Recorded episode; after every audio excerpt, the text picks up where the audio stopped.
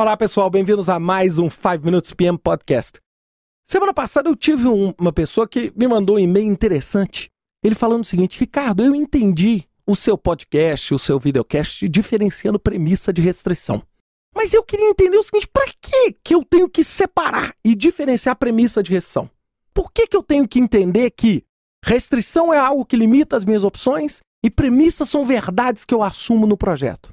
E aí minha resposta foi a seguinte: se você achar que premissa e restrição são a mesma coisa, isso significa que a sua estratégia de abordagem em cima desses dois itens é a mesma.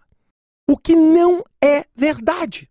Por quê? Porque quando eu tenho uma restrição, eu vou ter que tratá-la dentro do ponto de vista de planejamento de projeto de uma forma diferente da premissa. Vamos dar um exemplo? Se eu tenho uma restrição, por exemplo, de espaço físico, o trabalho precisa ser feito nesta sala. Se eu tenho essa restrição, isso limita, isso não está gerando nenhum risco para mim. Isto é uma definição que vai ter que o que ser adaptada e ser incorporada ao escopo do meu projeto. Então toda restrição vai direto no escopo do meu projeto, no escopo, no prazo, no custo. Então se eu falo que eu tenho só um milhão de reais para poder fazer um trabalho, essa restrição vai bater exatamente naquele sentido ali do meu orçamento. Ali eu não tenho dúvida. Lembre-se, a restrição não existe dúvida. A restrição é uma imposição que o projeto te dá. Pode ser oriunda do patrocinador ou pode ser oriunda até de fatores mercadológicos, mas ali você não tem flexibilidade. Agora, a premissa, não. A premissa, você, para fins de planejamento, de modo a simplificar o seu ambiente, considera aquilo como verdadeiro. Exemplo que eu gosto dar, que acho que é o mais simples de todos. Não vai chover amanhã. Eu não tenho condições nem controle para poder controlar o tempo.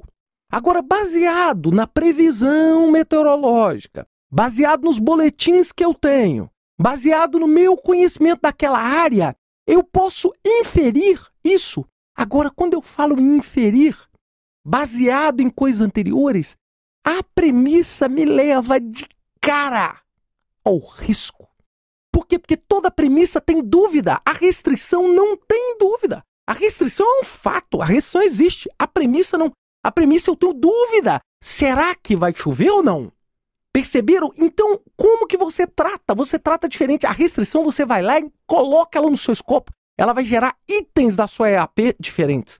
A premissa não, a premissa, para onde que ela vai? Ela não vai para o seu escopo ela vai para o seu plano de risco. Ela vai entrar como um risco. Olha, eu estou dizendo que amanhã não vai chover, mas isso pode gerar um risco. Chover amanhã.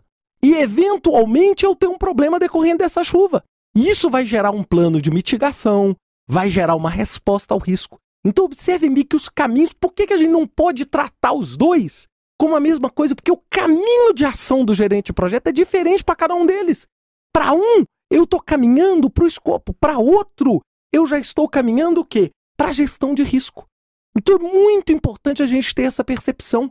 Não é? é muito ruim porque muitas vezes no próprio PMBOK tudo fica lá premissa e restrição muito próximas e aí muita gente confunde achando que aquilo ali é uma coisa só. Ah, então eu vou fazer um papel assim, premissa e restrições. Aí lista tudo ali, achando que aquilo tudo é a mesma coisa. Não, não é.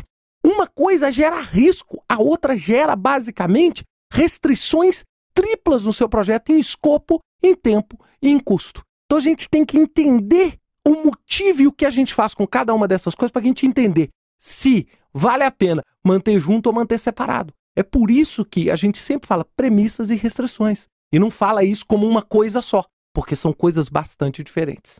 Bem, pessoal, espero que vocês tenham gostado desse podcast. Até semana que vem com mais um 5 Minutes PM Podcast.